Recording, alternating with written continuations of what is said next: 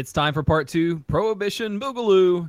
It's time to talk about how Prohibition became the law of the land and how it made us all criminals. Don't worry about a password for this speakeasy. Just come in and have a drink before the revenuers catch us.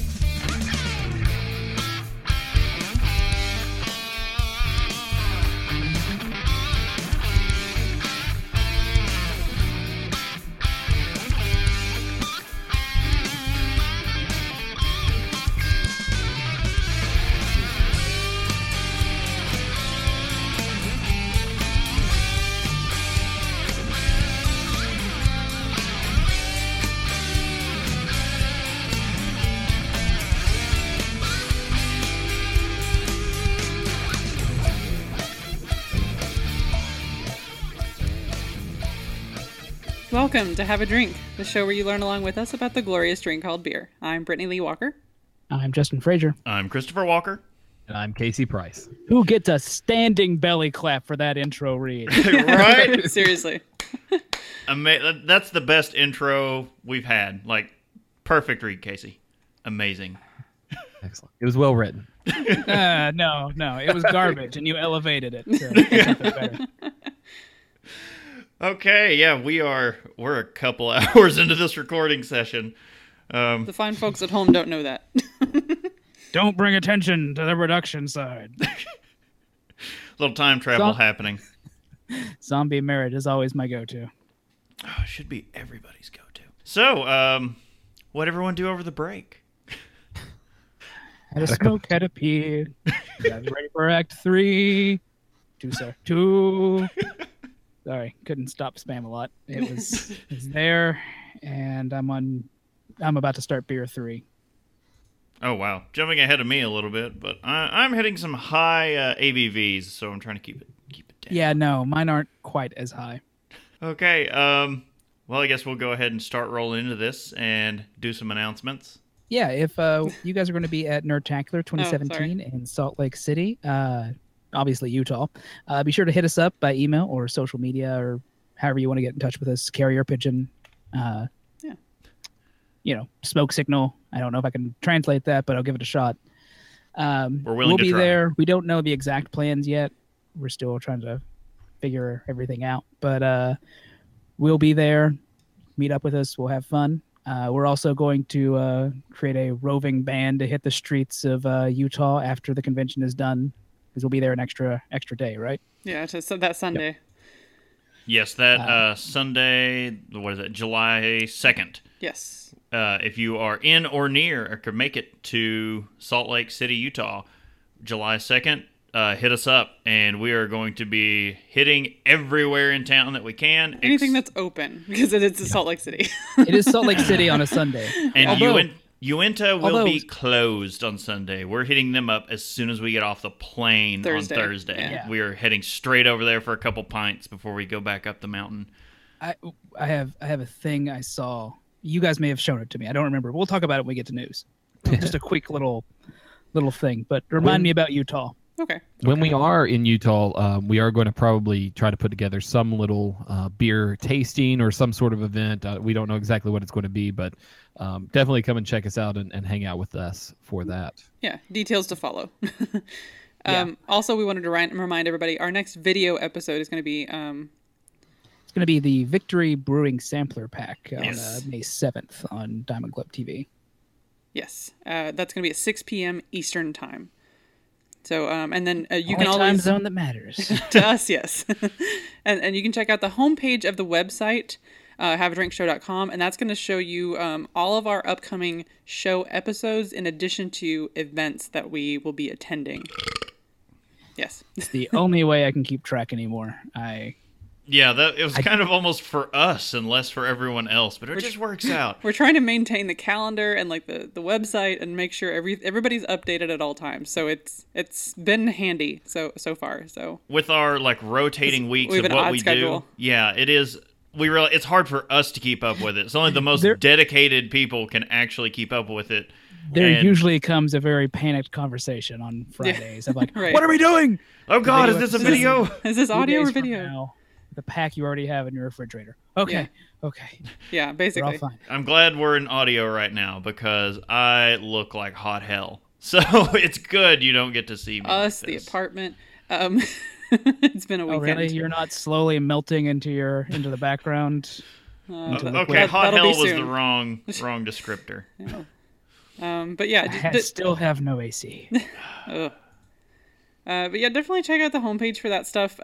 We have added a couple of sort of localized events, Ohio, Kentucky sort of stuff. But then we also, of course, have Nerdtacular on there. So, and then that will be the event itself on our website will be updated once we have some more details on everything. Yeah. All right. I think announcements. Are we ready to hit some news? I think Casey's got some news for us. Oh, Casey. All right. First up, let's go into a little bit on the government side of alcohol and the beer industry. In an article from Kira News, TABC on hot seat over trips and spending controversies. This has been popping up not only on beer websites, but just across the nation on different forums and boards. The Texas Alcohol Beverage Commission had to answer some questions from the House Committee on General Investigating Ethics this past week. Well, actually a couple weeks ago, when some of their spending may not have been up to par. For more than 3 hours this Thursday, the top Texas Alcohol Beverage Commission officials were grilled by House members for misusing state resources, taking trips to Hawaii on taxpayers' dimes, mixing vacation with state duties, misreporting who had been assigned which state-owned vehicle, and cozying up to the very industry they're supposed to be regulating. Okay. Wow. So all those are very ethical problems. I will say mixing vacation with state duties. If your state duties do happen to take you to Hawaii, why not, after you're done, start your vacation? The key point there is you pay for your own trip out there, and then you do work. That would be my sticking point. If you're going out there for work, I could see it as, that's when you're like, I'll just stay. I don't see an issue with that part of it. But when you're out there, usually the way it goes is you would figure out what the exact cost of the plane ticket would be for you to go out there. On just business, and whatever that plane ticket price would be, you would then log that into like your mileage, your travel expense. That would be what they would reimburse, and then if it cost extra, you would have to. The key is, from reading this article, that wasn't necessarily a conference that they necessarily needed to be taking themselves to. Mm. It was a conference about like the enforcement side of and how to like better check IDs basically in bars. And these are the people that are supposed to be doing the law side of it, not actually out there enforcing. They're not law enforcement officers. They're actually in the pushing papers side of it. So that was a little bit iffy. I feel like that was an additional trip that, if I take this trip, they can pay for it. Yeah. I'm not saying they didn't do anything. I'm not saying they were right. I'm just saying like I could see a circumstance where you go, maybe this is okay. And they were probably using these state vehicles inappropriately. They may have been. I won't say probably. They may have been using these state vehicles inappropriately, but it was hard to tell because the books only showed a vehicle that was like almost, I don't know, nearing 10 years old, and hadn't been used in the past two vehicles. Like it had been gone for, and they haven't done this in the past two vehicles. So okay, that could be. I'm looking through the article, and it has like director Sherry Cook under fire for taking trips to swanky resorts on state's dimes. Did not give a time frame for her departure from the National Conference State liquor regulations. Yeah, that's where you get into trouble. Yeah, yeah. That's where. Yeah, that's where things kind of went off the rails. Uh-huh.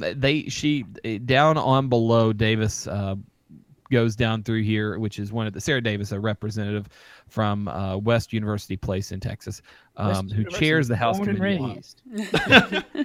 chairs the committee on this investigating and ethics, says that she was keeping wildly inaccurate data on the state-provided vehicles. And also, she says, we know, as admitted, we have 69 days of state employees traveling to exotic locations, all paid for by the taxpayer. So I'm sure they could have probably picked a very much closer and less expensive location, but I understand it's hard to pass up if there's a conference in Hawaii, hard to pass that up. But interesting on that end. Yeah. Yeah, no, and like, yeah, they probably should be getting into trouble. But I will say that, I don't know. Like in my head, I'm like, I mean, I can understand trying to write off business expenses. Not that I ever do. Mm-hmm. I have no business expenses. I travel 2 minutes to work. Lucky you. Well, you said lucky, right? I'm hoping for our explicit label. You said lucky, right? Yes. I did. Okay.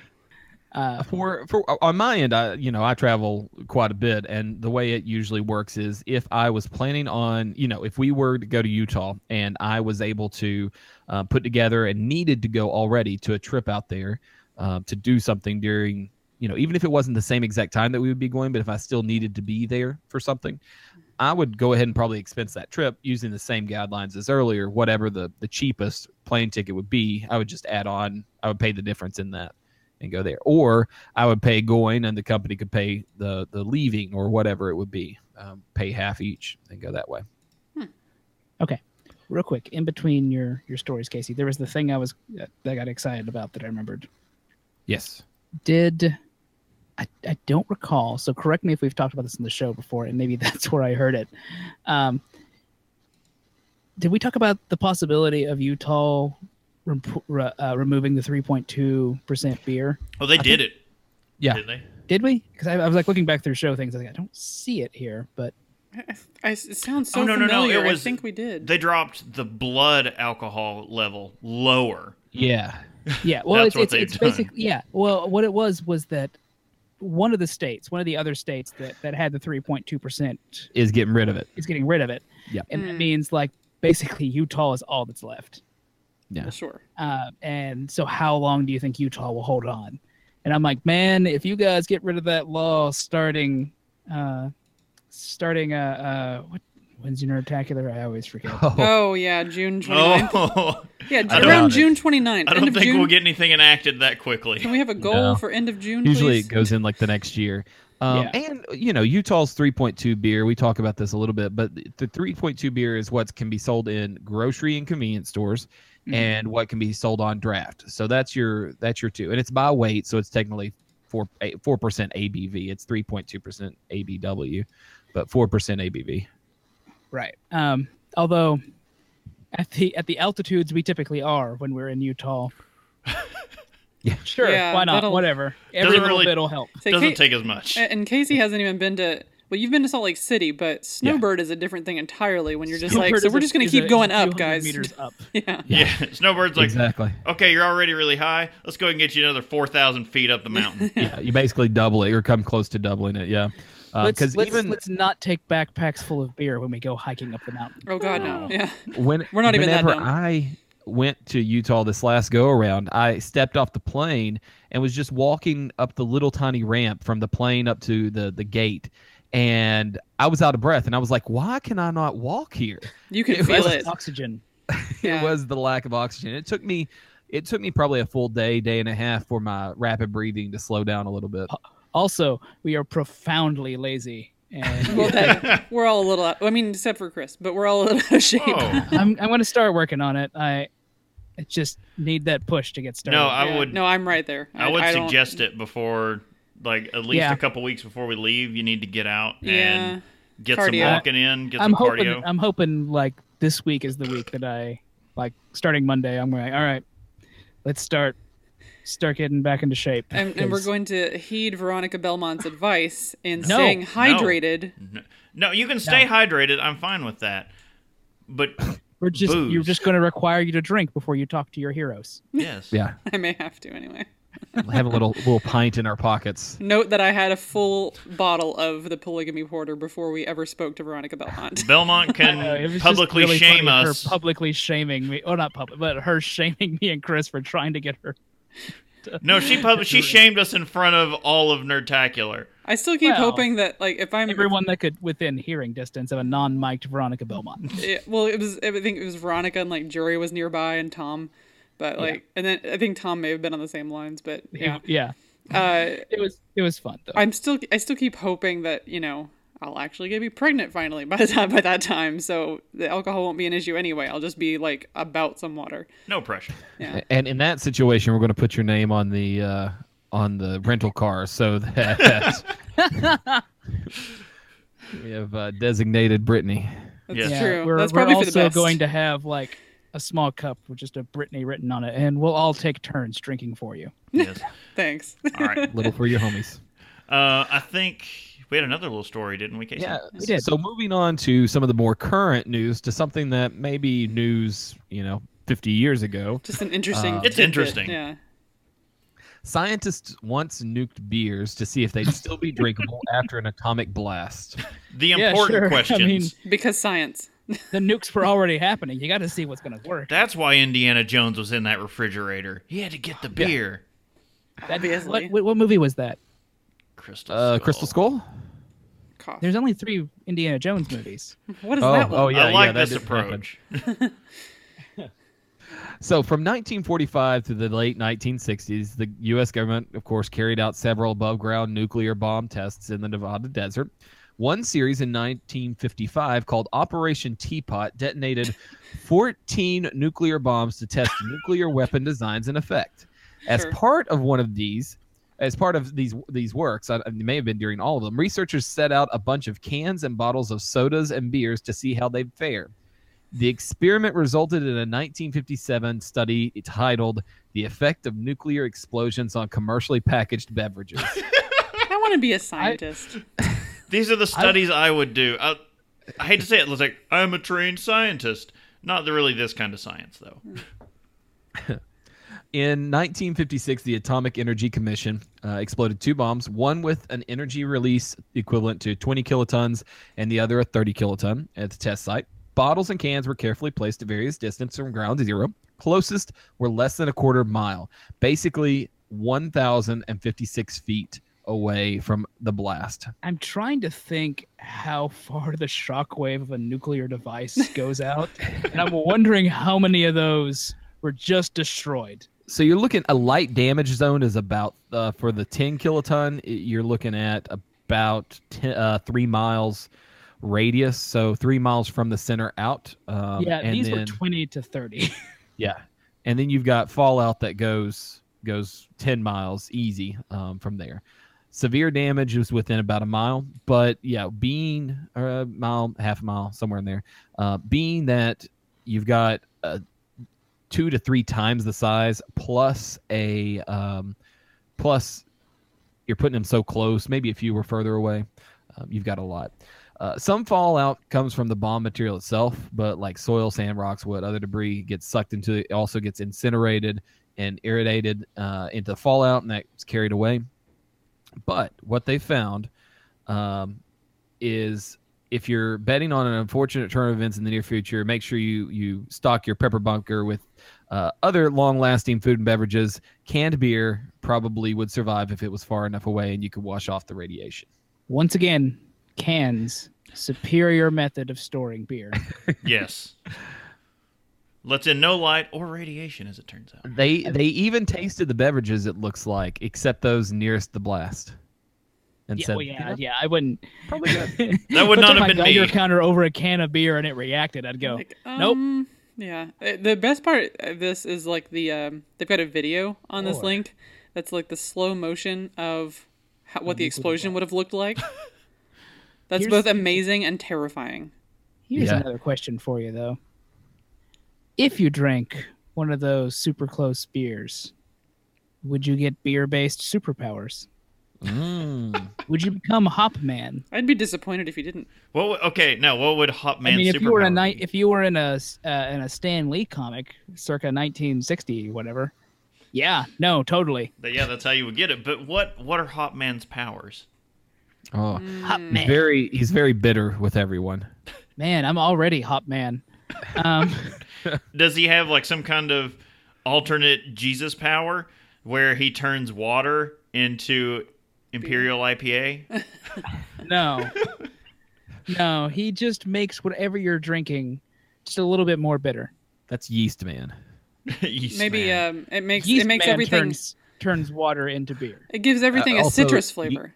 Sorry, Brittany. It gives everything a citrus flavor.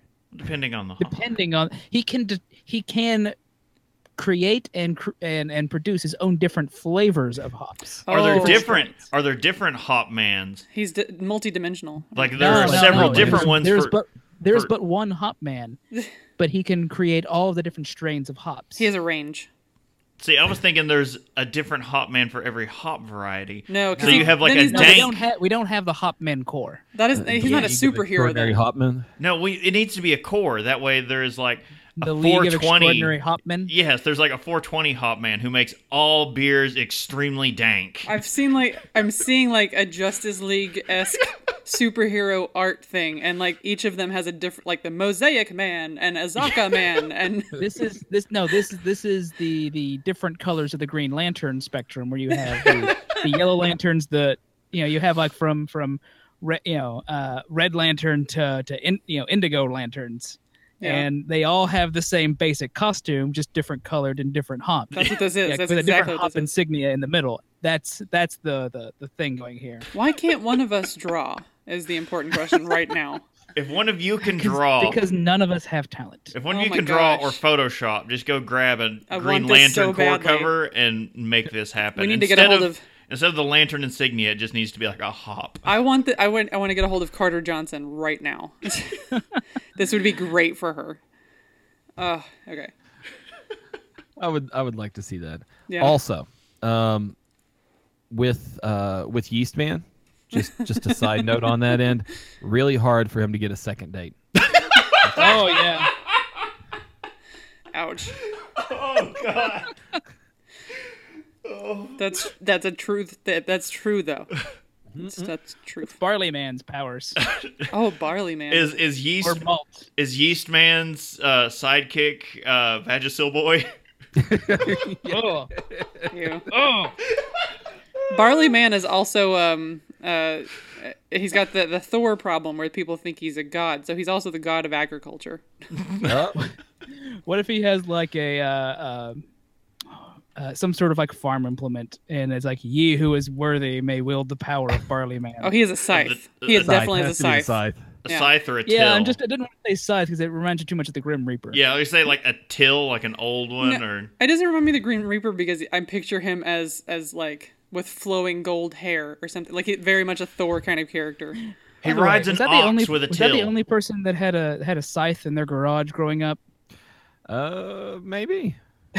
Oh. I don't even think Mom and Dad have a scythe now, and they even have like a garden. No, like there was one in our garage. I don't exactly know why. My first job was using a scythe, so that was. Well, my family comes from a lawnmower sales background. So we never had to use scythes. It's okay. I worked for a contractor under the table. Perhaps Dad got it for when his like weed eater broke and he needed to go, go 1860s on that grass. Probably. So you don't know the grass problem we had on our hills. No, I can imagine it because I worked for a friend of ours, Dad, who you all know. We're not going to name names. And he was a rather cheap general contractor and used me for like favors to help clear fields. And a lot of these fields would be so overgrown that a weed eater couldn't handle it. That also may have been why, because, like, again, half of my family's property was, like, almost a 90-degree angle. It's, like, a minimum, like, 60-degree angle up. It's like, oh, crap. Which, yeah, that'll do it. There are videos out there of, like, the weed eater versus the scythe, and, it's kind of a Paul Bunyan... Is it Paul Bunyan? No, Paul Bunyan. You're thinking of John Henry. John Henry. Oh. Yeah, John Henry. He was a steel-driving man. Yes, he was. So it's kind of like, you know, the scythe does win out in some of those competitions. Yeah. I have to look this up. Okay. All right. While you're looking it up, is that gonna wrap up news? Yeah. For this one? I think so. I think we got Untapped for this week. We don't have any Untapped, but we don't have a sounder for this. I don't think, unless Brittany wants to surprise us with something. Talk about a few new beers that I wanted to work in. We don't. But what do I have that'll work for that? Because these are, it's always like all the time, like we have to work in some kind of new beer segment. You know what? Here, just whatever. I love scotch. I love scotch. Scotch is scotch, scotch. Here it goes down, down into my belly. It works. All right, a couple new beers. These are just things that I would always appreciate if someone called to my attention, some things I need to be looking for on the shelf. So I thought I would actually be the one to bring it to everybody's attention. So the first one I wanted to bring up is we have a collaboration from The Brewery and Funky Buddha. Yeah. So these are two that it's awesome they're coming together. And on this one, it sounds absolutely amazing. It's called Pink Snow. Imperial cream ale brewed with lactose with guava, dragon fruit, coconut, and vanilla added. I'm on board. Oh. Jesus. Yeah. This collaborative brew with our Floridian friends is a tropical treat, transporting us to a cooler mindset when temperatures start to warm on our respective coasts. So yeah, this is like an East-West Coast collaboration thing that's going on, and I love it. It sounds amazing, and I'm hoping we can find it. I like this time of year with all the tropical kind of deals that are coming out for beer. I'm getting more into that, especially with... you'd think that you're expecting just like a random fruit beer, but at the same time, I think people are getting a little more creative with like IPAs and things like that, or like the wheat ales, and they're experimenting with other tropical flavors. I love it. Like it's starting to, it was like 80 degrees here the other day. That would have been great. Yeah. It looks like the brewery's taking lead on this. The label is one of their labels. And let's see. Yeah, slated for 750 milliliter bottles. So that's the format that the brewery exclusively releases in. So it'll be, you'll probably get it in any distribution area that the brewery is available in, which we are luckily in that area. The style's an imperial cream ale, obviously, with guava, dragon fruit, coconut, vanilla beans, and lactose. Oh, I just melt reading it. The date is to be announced. It's going to be 7.5% ABV. That one, amazing. We've also got something, well, a couple things from Founders. I think, no, we already talked about in a video episode. Go back and check out the video episodes available on YouTube. I would use the link on the website. Founders Doom will be the next release in their Barrel Age series, and that sounds great. Imperial IPA aged in bourbon barrels. Oh. What was it called? Doom. Doom. Doom. Doom.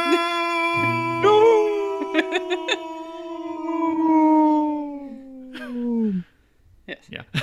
But no, Founders also announced this one, which it's just, they're just like, F it, put it in a barrel. Barrel-aged malt liquor from Founders. It's going to be DKML. It's coming out this July. I'm waiting for their barrel-aged Pilsner. The label reads, kicks you where you most expect it. Imperial malt liquor aged in bourbon barrels. What is going on at Founders? Wonderful thing. They're doing magic. They're doing the Lord's work. Yeah, doing the Lord's work over at Founders. That's I stick with that. Everything they've done is gold, and it will always be gold. Mm. Hot on the heels of KBS will be a new style for the Grand Rapids, Michigan-based brewery, a malt liquor. Founders is brewing with a huge hit of corn, which will help boast the final alcohol by volume and give this beer a sweet, smooth finish. Founders DKML is not only dry hopped, but aged in bourbon barrels. Founders DKML will be available in 12-ounce bottles and 750-milliliter bottles and drafts starting July 2017. Style is an American strong ale, barrel-aged in bourbon barrels. And debut date, it just says July 2017. ABV, ? Can we get Billy D. Williams to market these? That would be amazing. It might be good timing, honestly. And one more quick one before we move off of this, because I think it's been like 3 weeks I've been trying to get this one in there. New Belgium is releasing a new version of Fat Tire from them. They did the Fat Tire and Friends, which was other breweries doing their version, like their take on Fat Tire. But now Fat Tire and Friends. Yeah, but now they're actually coming out with their own, and it's going to be a Belgian white. And I really like that they're going to expand on Fat Tire. It needs to be. I mean, it's a fantastic beer, but they need to keep innovating, moving it forward, keeping it in everybody's eye. Like, don't forget about these core beers that made craft brewing what it is. They are still fantastic. They need to do that with that and Blue Paddle, honestly. Oh, Blue Paddle, so good. I don't know if this is actually going to happen or not, but there was some. If I can find some Fat Tire when we're out at Nerdtacular, I was talking with Casey about like we need to make dinner one time if we've got like the whole setup like we did last time. Mm. I was like, I need to make some like beer mashed potatoes is what I need to make. That would be good for like with a stout glaze on it. Oh my god! I'll start experimenting on meatloafs like right now. You know who ruins it is like when we had the chicken pizza at Mad Tree with and they used their Happy Amber Ale to make the barbecue sauce. Yeah. Oh yeah. That was smart. Like stuff like that, it adds so much to the flavor. Oh my gosh. Yeah, that would be a good idea for like that Thursday or even that Friday night at Nerdtacular. Oh, because resort place food is expensive. Oh my god. We learned that, yes. We know where Casey, we'll find you where you can eat safely. Yeah, we know where to go and where not to go. We made the mistakes last time. So there are some great places that keep your budget down because go to the steakhouse. The crowd of people. Yeah. That being said, I still really want to go to In-N-Out Burger, which is not a snowbird at all. Well, when we talk about cheap food, that's definitely a place. And it's not too far away from the road from the airport up to... Oh, okay. Sweet. Yeah. That works out. Place. So, yeah. Really, really nice little neck of the woods right through there. All right. Before we completely get off topic, Fat Tire White Ale, a new addition to the brewery's Fat Tire family, debuts in August. We got a little bit of time on this one. Later this summer, ordering a Fat Tire won't be limiting your choices to just the iconic amber ale. For the first time in 25 years, New Belgium is putting a true Belgian-style white ale into full-scale production. The authentic white ale will feature, what is that, Seville orange peel, and coriander from Fort Collins, Colorado-based Old Town Spice Shop, less than a minute from the brewery. Well, I didn't see that when we were over there. It's like, why didn't we go there? How did we miss that when we were there? New Belgium selected... Huh? Sorry, I didn't mean to interrupt you. But Seville oranges are the same thing as a bitter orange or a marmalade orange. Ooh. Oh, that sounds fantastic. That's fine. They use these thanks to their brighter aroma and less cloying sweetness. That'll be fantastic. New Belgium Fat Tire White Ale will be available in 12-ounce bottles, 12-ounce cans, and drafts starting August 1st. It's a white ale with orange peel and coriander. Debut August 1st, 5.2% ABV. That sounds like another big winner. I'm excited for all three of these. No, I want that in my belly already. Right now. Okay, I think we've been beating around the bush, and you all are actually here for a real reason. So down the Adolphus Bush. Yeah. Okay, I think we're going to move on back into Prohibition, Part 2. Looking for a little slab and pickle. Things are going that way. Yep. Yeah, so last we left off, we were just talking about the different groups that were pushing for Prohibition. It's time to talk about how they came to be. First off, little disclaimer, like we did in the last episode, we're going to try to be historically accurate, but I can't say that we're going to be unbiased. We like to drink, so you know, there's that to what we're talking about today. Also, occasionally there are going to be terms that are appropriate for the period, but are offensive today. We are going to try to present it as accurately as possible. Please understand it's the views of the time, not us. Yeah, and most things have quotes around them. You can kind of tell. We are using period quotes. We are not putting words in anyone's mouth, so we did not alter them. Yeah. So moving on, let's start with how did all of the different groups, the suffragists, the KKK, and others, how did they all get to, and the progressives, how did they get together, get a prohibition movement into the U.S. Constitution? Mostly by chipping away at the public perception bit by bit. Nothing the brewers and the distillers did seemed to stop them in the long run. Perhaps they would have been more effective had they been working together and not trying to shift blame from one to the other. The United States Brewers Association said hard liquor caused domestic misery, pauperism, disease, and crime, while beer was, quote, liquid bread. The distillers weren't much better. They would only pull together during the most dire of circumstances, and by that point, it was too little, too late. Despite all the politicians they paid off and all the good press they tried to buy, nothing seemed able to deter the likes of the ASL. That said, there is a myth propagated by brewers at the time and somewhat today that World War I had something to do with Prohibition.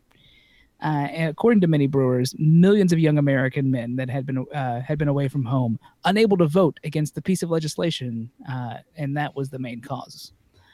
Well, that's debatable. It certainly didn't make things any easier. What also didn't make things easier was the inherent Germanness of beer to Americans.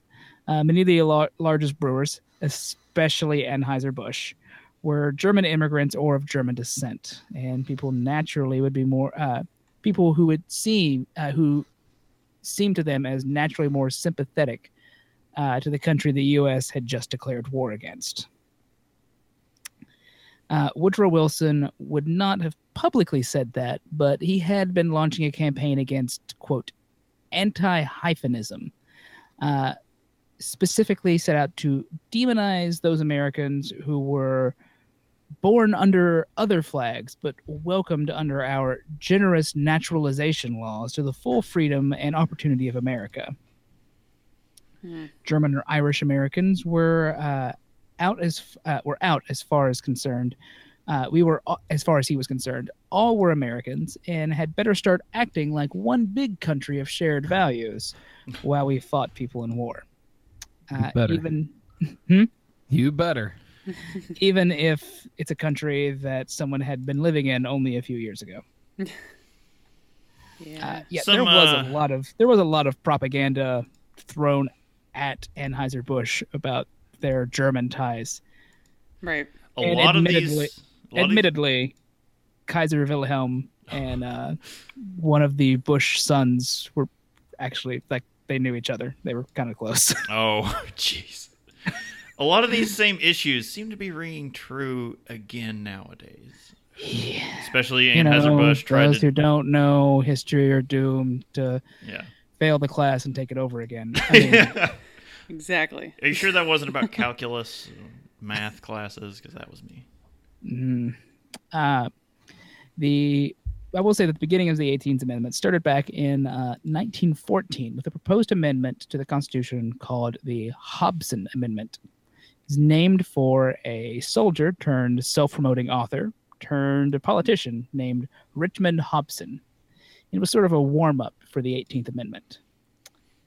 He was a war hero from the Spanish-American War with an archaic, even for the time, style of speech.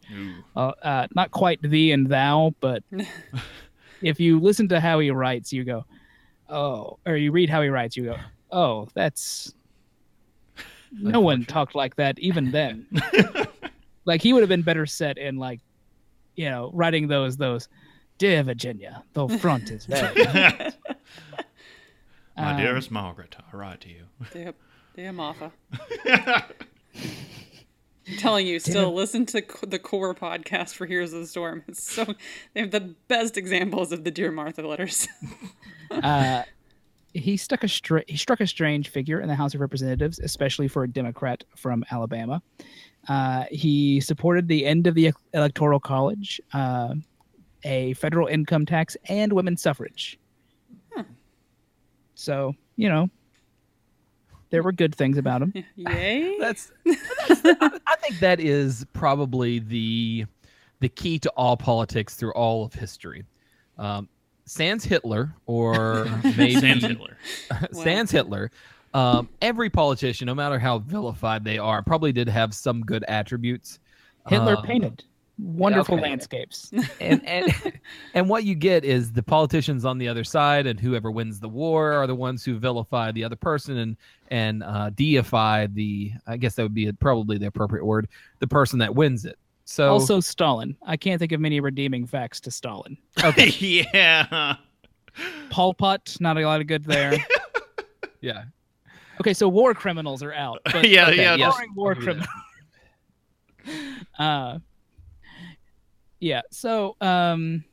Let's see. It was his stance on race, actually, that got him into trouble. He made some remarks in reference to the Brownsville affair. Anyone know what I'm talking about when I say that? No clue. Yes and no. I feel like I know the words. Those are definitely words. Like I it sounds familiar, but I can't tell you what it is. I will admit immediately. Short I have no version idea. Is that a couple of white soldiers were found dead, shot, and killed in Texas. Okay, like on American soil, and the closest place nearby was a all. Well, I don't say it was the closest, but there was an all-black regiment stationed somewhere. Mm. Because segregation in the army was still a thing. And basically they got blamed, and Theodore Roosevelt just was like, yeah, sure, okay, they can get dishonorably discharged. Hmm. They were not, that was not changed until Richard Nixon, oddly enough, was the one that changed the record to show that it had an honorable discharge. Whoa, whoa. Nixon did that? Nixon did that. Told you. We vilify him, and then he does some good things. No, Nixon, there's no vilifying him. He vilified himself pretty well. He did. He didn't need someone else to step in and do that. I'm just saying he's the one that signed the bill, whether he okayed the thing. I don't know whether he's the one that suggested it. Like, again, the Nixon thing, as we talked about in the last episode, so many parallels for the marijuana thing. Because Nixon plays a huge role there. Yeah. Okay. Yeah. Anyway,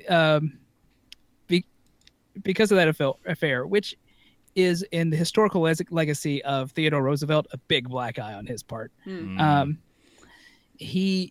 Hobson raised some eyebrows, especially in Alabama, speaking in his defense.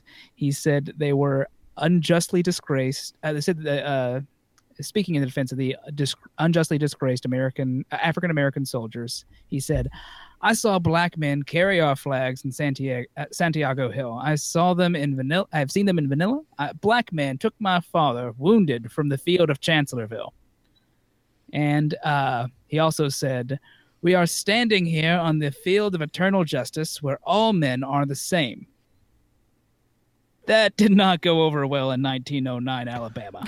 Oh, yeah, fair enough. I can see that. Wow, yeah. Oh my. I mean, nice quote, though. Basically, yeah, like it's not saying he was 100% great on race relations, but militarily he was like they are fine men and you should treat them as such. Yeah, everybody shut up. At the time that took balls. Yeah. No, good. Yeah. Good job. So, he tried running he was drunk. He did try running for a Senate seat that opened up, and he was beaten badly during the primary. Mm. Oh. Yeah. Again, history with that time period, yeah. Yeah, his opponent drug up those comments, and basically an amendment that he had left on the floor of the House, no one was gonna touch it for a little while until Wayne B. Wheeler stepped in to give it a little extra push. Ooh, yeah, that was just like DOA for him. I mean, yeah. Basically, he went out and decided that he had nothing left to lose, and was like, "All right, screw it." And then found out, indeed, he had something to lose. No. I don't mean about the... They did... Friends of his at the time of the Brownsville affair said, do not say this. This is suicide. And he's like, I'm going to do it. Now, his Hobson Amendment bill, no one wanted to touch that afterwards. And Yeah, in 1914, Hobson's Amendment made it to the House floor, and he eventually got to speak, giving a somewhat modified version of his Alcohol, the Great Destroyer speech he had perfected over the years in the House. This guy was one of the driest of the dries that was in the House. I feel like he was not quite the speaker. Who was it that did Sinners in the Hands of an Angry God? Oh no, he is that's like that is John, not a dry. It's John Edwards, and it's a Puritan pastor back in 17 something or other. Yeah, I feel like he's during the First Great Awakening. Yeah, he's like the opposite of that. I don't know if you've ever had the chance to read that speech. I was required to in high school. I was forced to recite it for the whole class because our English teacher, loved my voice. I sound like Gomer Pyle. I don't understand it. You don't sound like Gomer Pyle, but that's not. My dad works in radio, and I think she had a crush on him. But either way, she was like, "No, are you good to recite this for everyone?" And I'm like, "Sure, why not?" And then afterwards, I'm like, "That is very well put together." I was like, no. If you want to know what good public speaking is, go read Sinners in the Hands of an Angry God. Like, it is the passion that comes across in that. But I feel like he's the exact opposite of that. That's the point I was getting at. He was an okay speaker. He had spent a lot of time after his time in the Spanish-American War, like promoting himself. And he had given this speech a number of times about the evils of alcohol. There's a lot of nasty sections in there that kind of undo all the good racial feelings we just heaped on them. But all those warm, fuzzy feelings kind of melt away when he gives talking about how we drunk black men are doing awful things. Again, the weed parallel being like the fact that it was tacked on with being like, oh, the Mexicans smoke it, and parallels are never ending. He ended this speech by saying, "In the name of your manhood, in the name of your patriotism, in the name of all that is held dear by good men, in the name of your fireside, in the name of our institutions, in the name of our country, in the name of our humanity and humanity's God, I call you to join hands and with me and each..." Oh, God, this is really... Yeah, this writing... This is his thing. Yeah, this is his, like, the weird, no one talked this way even then. Exactly. "I call on you to join hands with me and each one do his full duty." The Speaker of the House called him a lunatic. Not at that exact day, but yeah. Yeah, no, he was like, no, this guy's insane. The vote eventually failed, but it only failed because it didn't make the two-thirds majority. 197 for and 190 against. Wow, that was close. Yeah, like you're like, oh, yeah, that's not getting anywhere near there. The majority of the House voted for. Holy crap. ASL took it as a win. It seemed the tides of opinion were changing. It wasn't an easy thing, but ASL-backed congressmen managed to push for the Shepard Amendment of 1917. They were reworded some of the Hobson Amendment to, in some ways, make it more palatable for both houses of Congress and to give the law a broader, pure view. Now the amendment would read, as we read the amendment, Section 1. After 1 year from the ratification of this article, the manufacture, sale, or transportation of intoxicating liquors within the importation, therefore, into... Wait, I'm getting a head shaken at me. Sorry.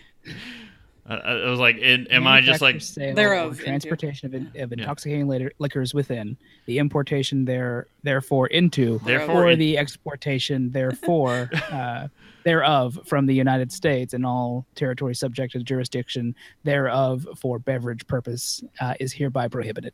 Jesus, I hate legalese. So yeah, right. Stop me if this is further down in the text, Bob, and I'm rushing into this. But okay. I think when we stop on, let's talk about Section 1 and talk about what's not in there. Mm-hmm. Number one, this does not prevent you from owning intoxicating liquors or drinking. That is correct. Now, manufacture, sale, importation. Yeah. So some people, like a certain Joe Kennedy, had a very large liquor cabinet. When we say large, okay. First of all, Joe Kennedy was not in the bootlegging trade. It's not how he made money.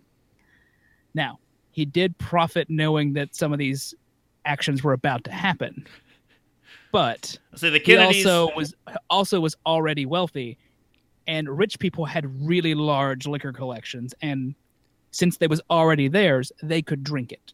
Yep. Yes. The day before, do you mention down in there that how the day before Prohibition went into effect, you had liquor stores basically selling out their entire stock? I don't mention that, but there's another interesting thing that happens right when the day after it, or the day of it coming into effect. Yeah. So they liquor stores would basically say every bottle $1 the day before it went into effect, and so you just would go by and grab whatever you needed because they couldn't sell it the next day. They knew it, so liquidation. They'd liquidate the assets. But you wouldn't get in trouble for it. So. Right. Yeah. No, that's. I mean, that's. It was fully within the law, and I don't blame anyone for doing that because if your whole business had been based on that, you've just got to push it out, make what money you can, to try and set yourself up elsewhere. Yeah. The second... Oh, sorry. No, go ahead. Well, I was going to say the second part of the Section 1 that it specifically does not, or that it specifically goes into, is that for beverage purposes is specifically... wood alcohol and things and was allowed. Right. Wood alcohol and also medicinal alcohol. Yeah. Yeah, we'll get into that later. Okay, but yeah. Yeah. Okay, so Section 2... the Congress and the several states shall, I like this, just say the several states. At this point, only 48. Yeah. Yeah, we weren't at our complete, what are we at now? 51, 52? 50? We haven't added states. We just have the 1950s. I forget about, or whatever. I forget about the territories. We had territories, but they aren't Puerto Rico states. Yeah. Go watch Hamilton. We're not allowed to make a official stance on whether Puerto Rico could become a state or not. Not us as a podcast. I mean, us as a country. Yeah. No, as a podcast. The Congress and the several states shall have concurrent power to enforce this article by appropriate legislation. This is where they decided, look, we're not going to sweat the details right now. We'll make a law for that in a minute. Yeah, it's kind of like, you know what? Until we can come up with something better, states, do whatever you need to do. Basically, like right after this, they drafted something, and it was called the Volstead Act. Yeah, which we're about to get into. Section 3: the article shall be inoperative unless it shall have been ratified as an amendment to the Constitution by the legislatures of the several states, as provided in the Constitution, within 7 years. From the date of the submission hereof to the states by the Congress. So that 7 years is a new thing. Like, I mean, not new for that, but new for ratification. They actually gave them a little bit extra time to get something ratified. Get all the states on board. Yeah. They didn't need it. Like within the same year, that thing got ratified. Wow. This was the language. Maybe it was like the next year, but still, like it was. Yeah, that's quick. Still kind of absurd. This was the language that would eventually get past 2/3 of both houses of Congress and get ratified by 2/3 of the states before becoming the 18th Amendment to the United States Constitution, largely in thanks to the efforts of Wayne Wheeler and his associates. What a jerk. For the record, that's. I always got confused as a kid trying to figure out how it was that something became an amendment, and I thought it was like one or the other. No, it's both. Yeah. This is part of a period of. This is the most amendments during this period were passed, during the short period of time. This is the second most. The outside of the Bill of Rights. Because you had the 16th, 17th, 18th, and 19th amendments just coming in like rapid fire. And then I think I was like the 20th and 21st just a few years later. Somehow I feel, and this is a little off topic, but somehow I feel that with everything that we're giving in this podcast, with everything that we've got put down here, This will be quoted in some high school history papers a few years down the road. Somebody will be looking up a, I've got this history paper to write over Prohibition. Oh, here's a podcast about it. Let me just go ahead and listen to that. And I will never be a scholarly source. So I'll tell you that. Awesome. I feel like we'll be in the citation pages of some high school papers here soon. Hey, I'm down for that. How do you cite a podcast? I guess you have to use the website. Yeah. Yeah, the website. Yeah, the RSS, the RSS link probably. That exists. Yeah. Okay. So the amendment itself does not explain how the law would be enforced. So the Volstead Act, which we kind of briefly mentioned before, or officially the National Prohibition Act, was drafted. This is where we get into like my thing of we colloquially call it the Volstead Act. It's the National Prohibition Act, like how it's the National Healthcare Act, not Obamacare. Right. So the bill was vetoed by President Woodrow Wilson, largely on technical grounds because it also covered wartime prohibition. But his veto was overridden by the House on the same day, October 27th, 1919, and by the Senate one day later. The three distinct purposes of the act were: 1. To prohibit intoxicating beverages. 2. To regulate the manufacture, sale, or transport of intoxicating liquor, but not consumption. And 3 is to ensure an ample supply of alcohol and promote its use in scientific research and in the development of fuel, dye, and other lawful industries and practices, such as religious rituals. Catholics. No, also Jews. Oh, and Jews. Okay. Or Jewish people and other places do have. My first thought is like the communion sort of thing at Catholic. Yeah. The Eucharist thing. With one of the keys in there that I don't necessarily know, and maybe you know the answer to this, but it also covered wartime prohibition. Was there? They were. He was going to like affect the rationing issues that they were having for what they were doing for the, because this was still technically during the it was like nearing the end, but it was during World War I. So you could still give alcohol to a member of armed forces as their ration. Is that what his? I think they got rid of the alcohol ration already by this point. But no, like just the general rationing that happens. It's interesting that Woodrow Wilson is like, no, I veto that, and then the same day the House comes back and goes, don't care. Yeah, like that is like politically speaking, that is a huge deal. Right, like that is like a body blow to a presidency, and showing that the president isn't king. You know, there's a checks and balances system. Like, it diminishes the power of the presidency, right? And so, in fairness, not long after this, Wilson will have a stroke, and his wife will be running the country without people realizing it. Fair enough. So once prohibition went into effect, countless Americans became criminals overnight. The same night as Prohibition's enactment, agents from the Bureau of Internal Revenue apprehended 2 truckloads of whiskey departing a warehouse in Peoria, Illinois, quote, stolen, it appeared, by officials of the distillery that had produced it. It was the first recorded arrest made under Prohibition laws. On the same day. Yeah. Good call. That night, yeah. That's some shady crap. They've been watching before. This is just the beginning of the shady crap that you're about to see. The first of many such arrests. But people were determined to get around this law, it turns out. The religious rituals part of the Volstead Act was an interesting loophole for abuse. Some people merely profited from it by becoming the main vineyards for a number of churches and synagogues. In some cases, a number of rabbis, quote, started springing up and handing out sacramental wine. I like to imagine Mel Brooks and Robin Hood Men in Tights. Yes, yes. Like we've got, you know what? Never mind. There's trees. There are rocks. There's boys.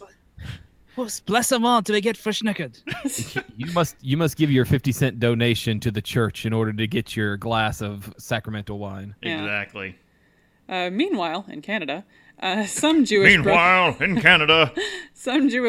were not even pretending to be rabbis to sell their wares. Samuel Bronfman had gotten his start skirting the letter of the law in Canada's own province-based liquor laws. It was legal for him to ship between provinces, even if it was illegal to sell it there.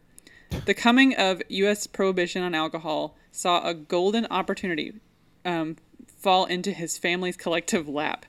Having gotten into the hotel business to begin selling liquor, Bronfman started looking for a chance to make his own. Eventually, went on a sightseeing tour, which led him to Louisville, Kentucky, and the Greenbrier Distillery. He bought it, dismantled it, shipped it to Canada.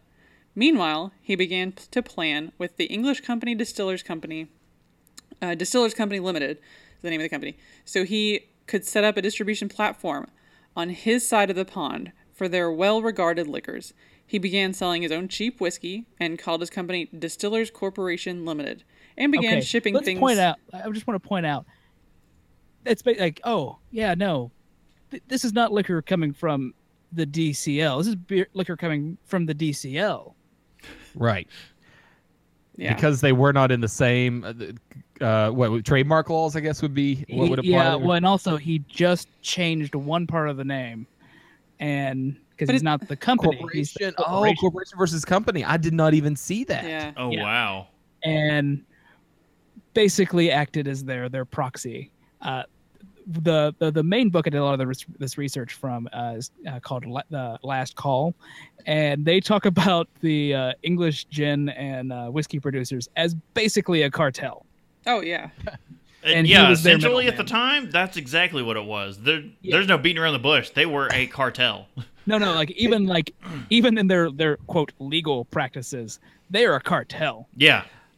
Can you, though, just imagine the cartoonized version of the English cartel? Have his head chopped off and then bring me some tea. Oh, yes, Reginald. Sorry, go ahead. Yeah, you're fine. So he began shipping things to Mexico, quote, or somewhere else, whatever. Conveniently, some cases went missing, and he ended up with some extra money during the shipment. He was never charged with a crime and skirted Canadian and American in somewhat impressive fashion. Canadian law. Sorry, I missed law in that word. Either way. Also, his family bought the Joseph E. Seagram & Sons Company in 1928 as Prohibition was beginning to wane. His family still runs it today. Oh, crap. Yeah. Seagram's? Yeah. Is Seagram's. Okay, if you guys want to come up, we can go over there one day. They are in Indiana. True. So there was a fantastic quote in this that I couldn't figure out how to work into the actual thing, but I knew I could say it. His son, Edgar Bronfman, took over the company, and they were interviewing about his father's past. And they were very coy about some of his legality of some of the stuff he did. But when they mentioned, someone sold you Seagram's in 1928, and he just, they asked why someone would do that in 1928. He just answered, Goyim, which is Yiddish for non-Jew. Oh, my. Yeah. Oh. Wow. So Seagram's is within spitting distance of us, seriously within 20 minutes drive. Yeah, one of the distilleries. Yeah, it's actually the facility where they most of the is it non-rye or rye? I can't. Rye is specific to they produce mass quantity. Rye is weird because if it's in Canada, rye has a different meaning than it does in America. It's one of the a lot of the well whiskeys and well bourbons. A lot of them are actually produced at this facility. And is it in Indiana? Yeah, it's Lawrenceburg. Also, yes, so what that is a company that's actually called Midwest Grain Products. It's a distillery up there. They produce they've got a few straight rye. They've got some rye recipes that even the big names, not even the little one, the big names that are out there selling heavy. So you're looking at Bullet, George Dickel. One. High West, Redemption Rye, Templeton Rye, those are all produced right there in that facility, and because their rye production is second to none. They also have Seagram's 7, which is a straight blended whiskey, but the Seagram's group purchased that in 1933. Yeah, it's an impressive facility, and that's what I love about Lawrenceburg. You drive through it, and you just smell the rye coming off of it. I also want to point out that the English company that he was acting as the middleman for distribution, the Distillers Company Limited, had bought brands like they were one of basically the five families of distilling. Like they had Dewar's, Johnny Walker. I'm trying to remember some of the other. They had a number of well-known distillers under their belt at that point. Jeez, yeah, Johnny Walker. Sorry, that was my nickname in college, a professor, because my last name's Walker. Not because of your love of scotch. He did not know my affinity for whiskey at the time, but as he got to know me, he was like, "Wow, that nickname is really good." But he always just called me Johnny. Like from then, and people in the class, and people are coming up to me, "Hey, Johnny," and I'm like, "It's not my name." But okay. Welcome to my world. Yeah, fair enough. Yeah. It's been a long time since someone's called me that, but anyway. Not all of the crime during this era was so genteel. One of the first thoughts that come to your mind when you think of 1920s and Prohibition is an epidemic of organized crime. Prohibition opened up a whole new revenue stream to the gangsters and opportunists looking to make a lot of cash quickly. Quote, "In New England, liquor came from ships anchored beyond the 3-mile limit and ferried to shore by an enormous fleet of sailboats, skiffs, dinghies, rowboats, and even a few seaplanes." This was called Rum Row. Nice. Meanwhile, Philadelphians in the Delaware Valley chemical industry would take denatured alcohol produced under government permits for industrial use, completely legal, take it renatured, diluted, and maybe even flavored. Go figure, right? Possibly with a little bit of juniper oil, and then sold, of course. The South took their moonshining to the next level and developed regional specific styles of still. However, there's a list that's way too long. There's a list of different types of pot stills they use that's too numerous to mention. Excellent. Okay, talking about pot stills real quick. I don't know if you all have started seeing this given our activities recreationally. Facebook has started putting ads to me about recreational pot stills that people companies are selling, and I do not know how this is legal. So it's legal in the U.S. to sell a pot still, to distill water, to distill something like that. Okay. In the state of Kentucky, it is completely illegal to own a pot still. You can't even own it. You can't own a still. You can't own a water distillation system unless it is for the purposes of being a chemistry lab or something like that. Okay. So that's the only way that you can own it. Now, other states, depending on where your ISP thinks you are and all that, they can still market to you, and you can still technically order online as long as the revenuers don't come and knock on your door. Okay, that makes sense. Our ISP is probably technically out of Ohio, and that's how I'm getting these ads. Yeah. Could be, because I don't know what their laws are in Ohio, but technically the United States has no law against owning a still.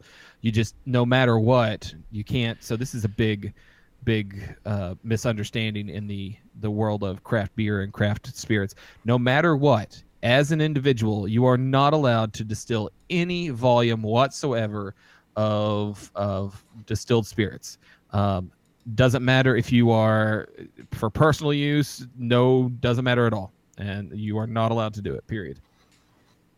So, okay.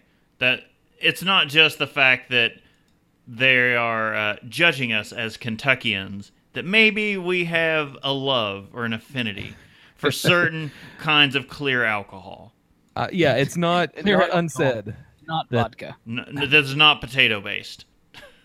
There are plenty of Kentuckians that have moonshine distilleries set up in their basements, garages, behind their house, and 3 miles away from their house, tangentially on their property, hidden under camouflage. Or in the Daniel Boone National Forest, which is also known for other things that come from the earth. It ain't just alcohol. So, no name captures the criminal side of Prohibition better than Alface Scarface. Alface. Alface. Scarface Capone.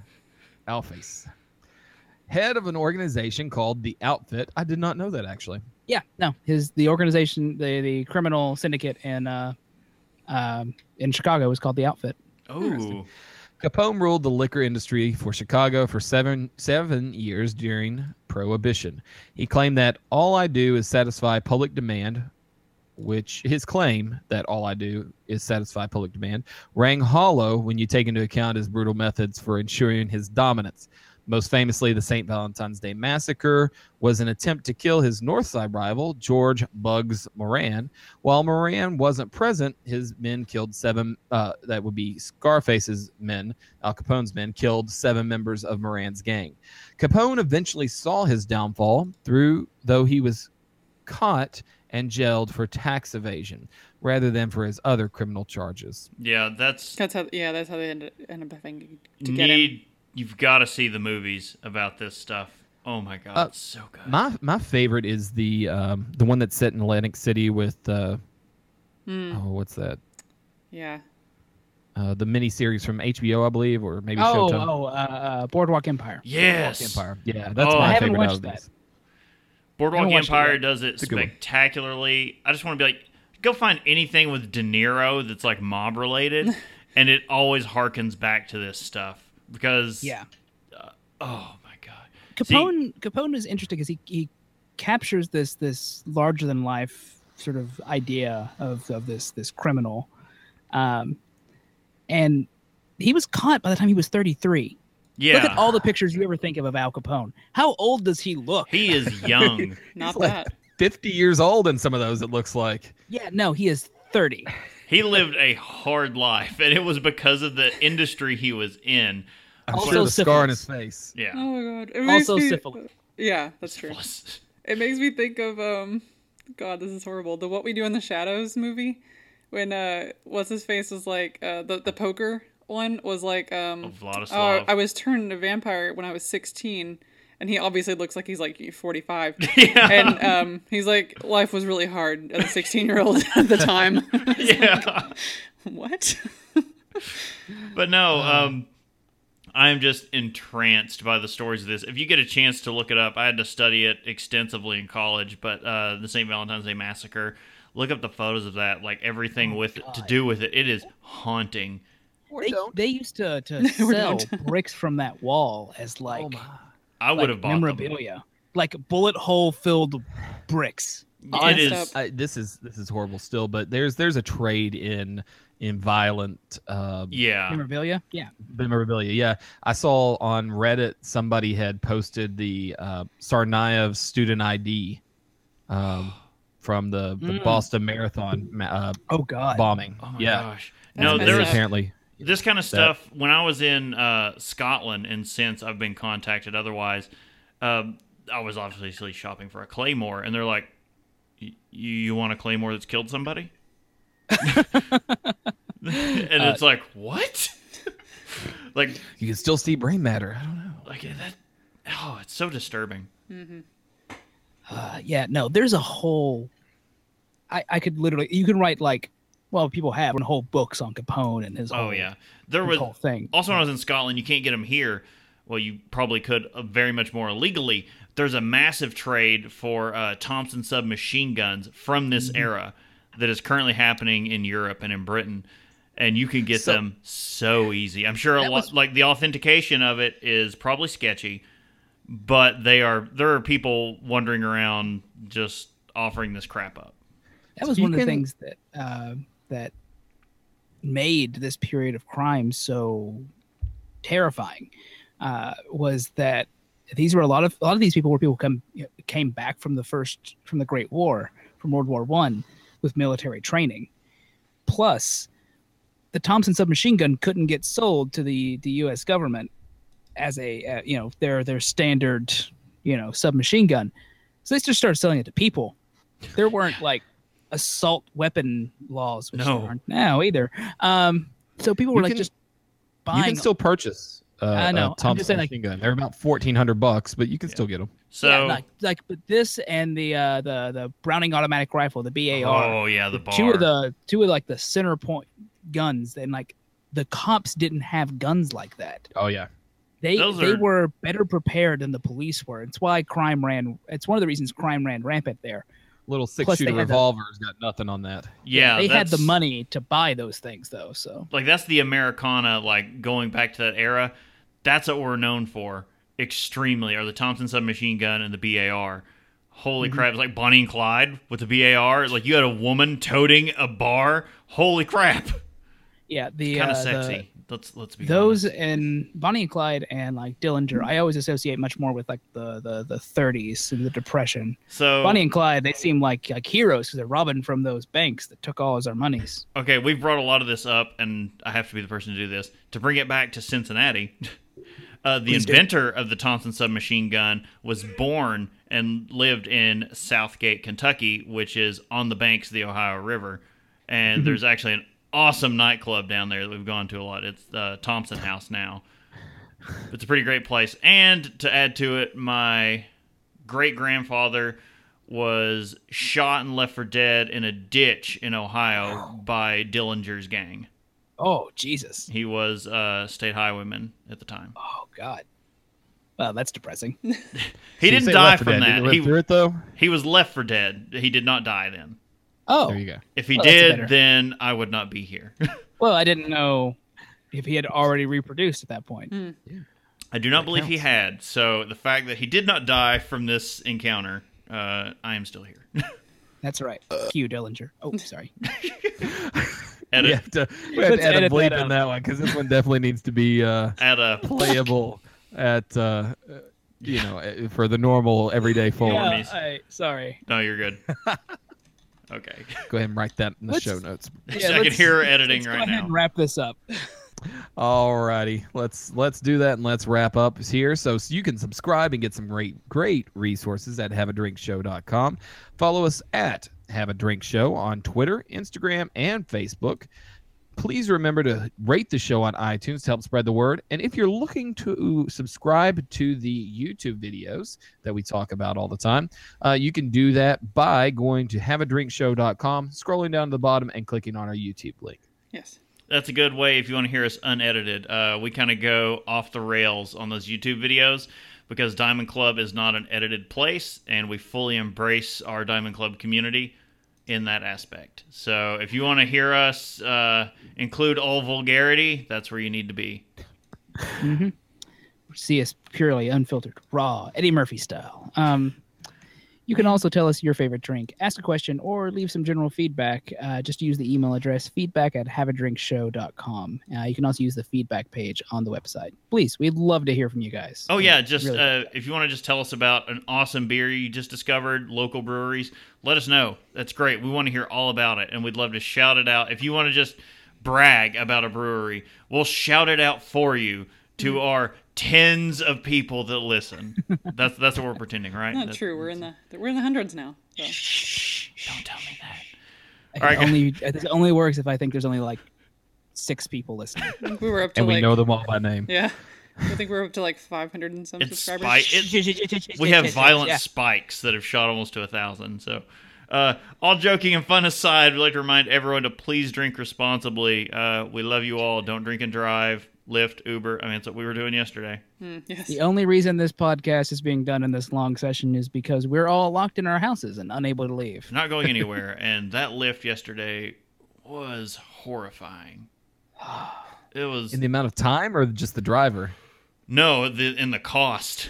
Oh. It took us like $14 to get uptown to the stadium. It took us like $40 to get back. Yeah. Holy crap. No joke. Yeah. Because the game had just let out, and like Clifton on a Saturday night is not a good thing. 3 times pricing. Yeah. Yeah. Anyway. So be sure to check us out in another couple of weeks for the next audio episode. Remember, the next video episode will be this coming Sunday. Once again, I'm Brittany Lee Walker. I'm Justin Frazier. I'm Christopher Walker. And I'm Casey Price. See you next time. Bye, guys. Bye. Bye. Bye.